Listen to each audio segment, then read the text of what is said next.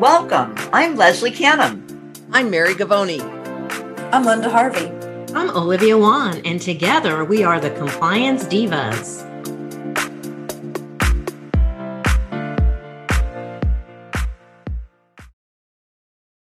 Welcome to the Compliance Divas podcast. My name is Olivia Wann, and I'll be your moderator today. Day to day, week to week, we get questions about HIPAA. It may be relevant to the security rule, it may be relevant to the privacy rule. But today, during this podcast, we wanted to discuss a few common support calls that we receive. As the compliance divas, we bring clarity and simplicity to compliance by navigating regulatory compliance to keep you on course. Please subscribe to the Compliance Divas podcast through your favorite podcast channel or on our website, thecompliancedivas.com. Resources we mentioned during the podcast can be found on the Compliance Divas website. Please submit your questions to support at thecompliancedivas.com. Today, it will just be myself and Leslie Canham. Uh, we appreciate that Mary Govoni and Linda Harvey are on assignments. So, Leslie, I'm so anxious to talk to you about some support questions that you get at your office as you're working with clients. And I know one of them has to do with pediatric patients when they turn 18 and they achieve adulthood. So, Leslie, can you speak to us about any special paperwork or concerns? Well, you know, Olivia, it's oftentimes surprising to dental office teams that they need to have a new HIPAA form signed by a patient who reaches the age of majority, a new health history form, and a new registration form that is filled out by the 18 year old. So, in addition to wishing them a happy birthday, they've got some paperwork to take care of because once they reach 18 years old, their privacy of their personal health information is protected under HIPAA. So, dental healthcare providers uh, are not actually legally permitted to disclose a patient's medical history or even discuss their health status or treatment recommendations with anyone, including the parent of a young adult who is still even on their health insurance plan. And that oftentimes astounds people that I talk to that they would not be able to talk to the parent. After all, the parent's paying for the visit. The, the parent uh, feels like they should be in charge and the child is still on the health insurance. So what I tell people is that parents can make a general request and receive limited information about their child's treatment and tests through their health insurance company if their child is still on their health insurance plan. However, that information would only be available after the child received treatment or test, not before, when a discussion of options might be most appropriate. So, to grant their parents or another trusted adult ask access to their records and permission to speak uh, with a healthcare provider, an adult child must sign a HIPAA medical release form and name the individuals to whom they have uh, want to grant access. So uh, this could be especially important if a child is uh, going to college out of state or moving away. Uh, it's important that the parent, uh, if the child chooses the parent uh, to be have information released to, that the parent has that access to that information. So there's a, also something else that is called uh, a power of attorney. But Olivia, I'd like you to share with our listeners a little bit more about that. And I just want to recap the three things that need to take place when a child becomes 18 years old, the age of majority, according to HIPAA. One, they need their own HIPAA notice of privacy practices. Number two, a new medical history. And number three, a new patient registration form with a dental practice. So, Olivia, tell us more about power of attorney. Sure, Leslie. So, from a legal perspective, I think you explained it very well, Leslie, that the HIPAA release form needs to be entered into when the child turns 18, because now they're recognized as a legal adult. But I also would like our listeners to keep in mind that there are two other documents that are recommended when a child turns 18. Keep this in mind if you're a parent. And that is a healthcare power of attorney and a general durable power of attorney. So if you have a child going off to college, these are important decisions so that the parent can continue making decisions for a child's health care providing that I shouldn't say they're a child, but 18 to me still still seems like a child, especially Leslie if they can be on their parents' insurance till they're 26 years old. But also the general durable power of attorney to make financial decisions. So those are some good things to keep in mind. Also, Leslie, I think our listeners need to keep in mind about special needs adults. Usually there is legal paperwork such as a conservatorship or guardianship paperwork to show that the adult tending to the special needs person has the legal authority to make their decisions. So I would say this is something really important to ask for if it, especially if the caregiver is not the parent, which even the parent in our state would have to have this paperwork in order. So these are some good things to keep in mind. And Leslie, I, I want to point out to our listeners that you know as an attorney i run into these situations where you know the the 18 year old can now restrict or be more honest.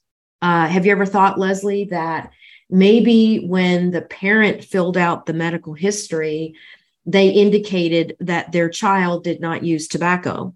Their child did not use drugs or alcohol or certain medications. And now that we're dealing with an adult and we have the medical history that's being completed co- confidentially, they might disclose important medical information, such as have they used cocaine?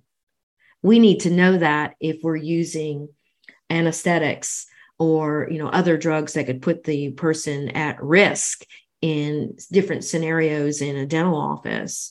Also, uh, for a, a, female patient, are they using oral contraceptives uh, so that the person could be educated uh, on any risks there? So, I, I think these are important things for us to think about. But you know what, Leslie, I was thinking of another question that I thought you could help us with, and that is on chargebacks. You know, have you ever run into that situation where you know, maybe the dental office or medical office for that matter, they go under one practice name and then the patient gets this credit card charge on their statement and then they refute the charges. What happens there, Leslie? I mean, how do you avoid HIPAA violation in this type of situation? Can you talk to us about that? You know something that occurs in all for all businesses if you accept credit cards there's the word chargeback and you hope that never happens but uh, customers and patients of dental and medical practices can dispute a charge. Now again uh, one way they might dispute it is just uh, erroneously by thinking that the company that charged them is not the provider that they went to. And i think for most dental practices uh, their practice name will uh, be indicated on a bill that's received or a billing statement but sometimes patients uh, have a dispute. Maybe they uh, question the care or the outcome of care, or they're dissatisfied with the outcome, and they might uh, do what's called a chargeback, where they ask their credit card company to refund the charges because they're disputing the legitimacy of the charge it's a major challenge in healthcare because healthcare providers like hospitals and uh, clinics and of course dental offices will usually do one of two things when dealing with a chargeback. They'll usually write off the amount because it's difficult, they think, in their mind to uh, dispute it, or they'll uh, they'll send that uh, patient to collections. And uh, you know, neither one is really a good option. But there's a third option where they can dispute the chargeback, and it's recommended to do that just as soon as possible if the charge was legitimate. Uh, According to a company called Chargeback Gurus, they found that many healthcare providers are either unaware of their rights or they don't have an experienced team with the right tools to dispute chargebacks. So clinics and small institutions like dental practices write off anywhere from 20,000 to $250,000 per year as bad debt. And for many healthcare providers, it's a significant percentage of uh, lost revenue from chargebacks. the credit card networks do allow healthcare providers to dispute chargebacks without violating HIPAA compliance. And uh, much of that information that would be revealed to a collection agency is also what could be used for chargebacks. The uh, exception would be that the dental office has to be very careful to redact certain information so they don't violate uh, HIPAA privacy rules, and they should de- redact or not submit information about the date of birth of the patient, the social security number of the patient, or certain types of tests that might have been administered that the charge would be for. So, uh, you know, something like a pathology test might be something that is uh, protected information. So, it, bottom line, chargebacks can be disputed by the healthcare provider, but they have to take action on it. And we are going to put the uh, in our resources the website of the chargeback gurus that gives a very uh, simple explanation, step by step explanation on how to fight these chargebacks. Olivia, Leslie, I'd love for you to elaborate on again about what kind of information should we redact so if we're sending a copy of the transactions that the dentist performed, is there anything that we should redact if it appears on that form, Leslie? Well, again, what the service was, of course, we don't want to reveal health information. The charge was for this amount for a service that was provided, the date of birth, social security number, and then certain types of tests that might have been uh, administered to the patient. For example, a pathology test, and and in a medical world, it might be uh, an HIV test. Right, great. So I appreciate you reiterating that. So in in fighting these chargebacks, it's important to provide evidence that the transaction was authorized by the patient. So it might even be helpful to have a, a, a copy submitted of the patient's signature authorizing treatment. But another question we get, Leslie, is you know, do you need an authorization if you're sending your patient from a general dental practice to a specialty practice? And the answer to that question is no, because HIPAA allows healthcare providers to share information with other treating providers. And that's the basic premise of HIPAA is that protected health information can be disclosed for three things, and that is treatment, payment, which I think you summarized beautifully, Leslie, and also healthcare operations. And then the question comes up well, what does healthcare operations mean? And it actually has to do with basically certain administrative and financial and even the uh, quality improvement activities associated to running a dental practice or conducting quality assessments.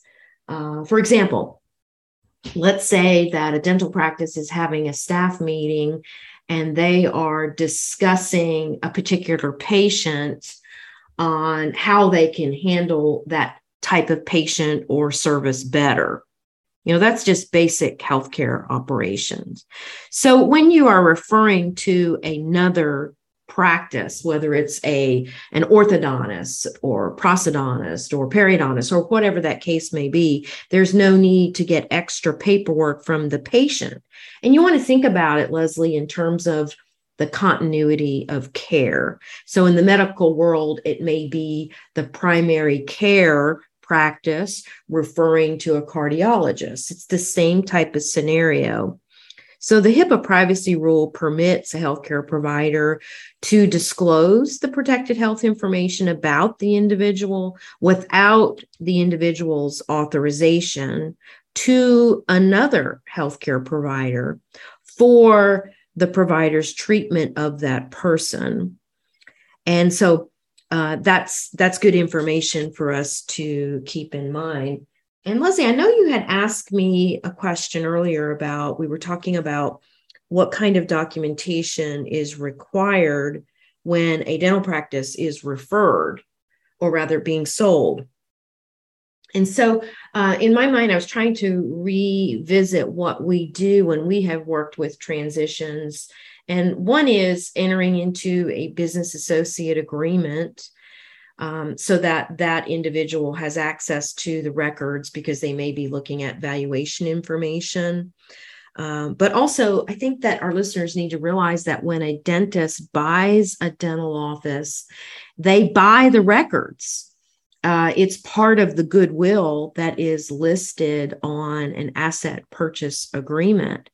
But in reality the the dentist the new owner dentist is becoming the custodian of the dental records.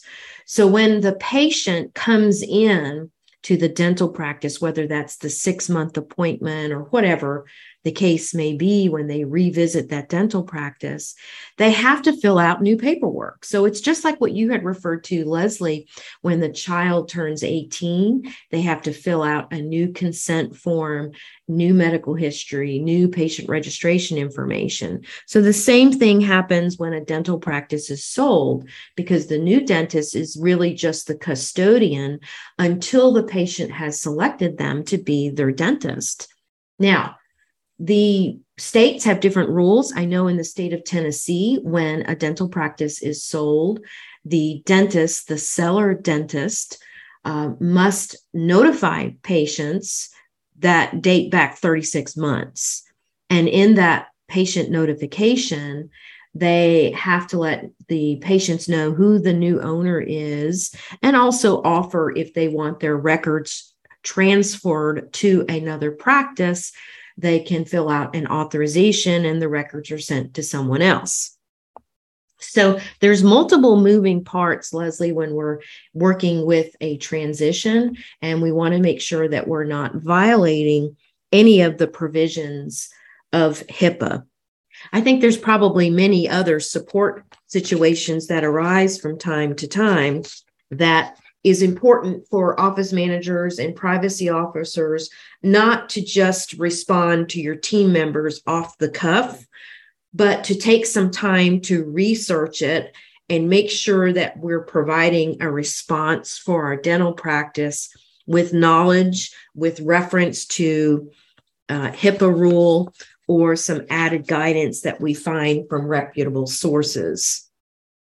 So, this will bring our podcast to a close. I really appreciate that Leslie was willing to share her knowledge in working with dental clients, as well as we want to make sure we mention that Mary Govoni and Linda Harvey are out on assignments. But as the compliance divas, we bring clarity and simplicity to compliance by navigating regulatory compliance to keep you on course.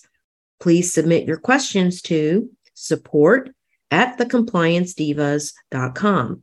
Resources that we mentioned during this podcast will be available on the website. So thanks again, Leslie. It's been so much fun talking with you about common HIPAA support questions.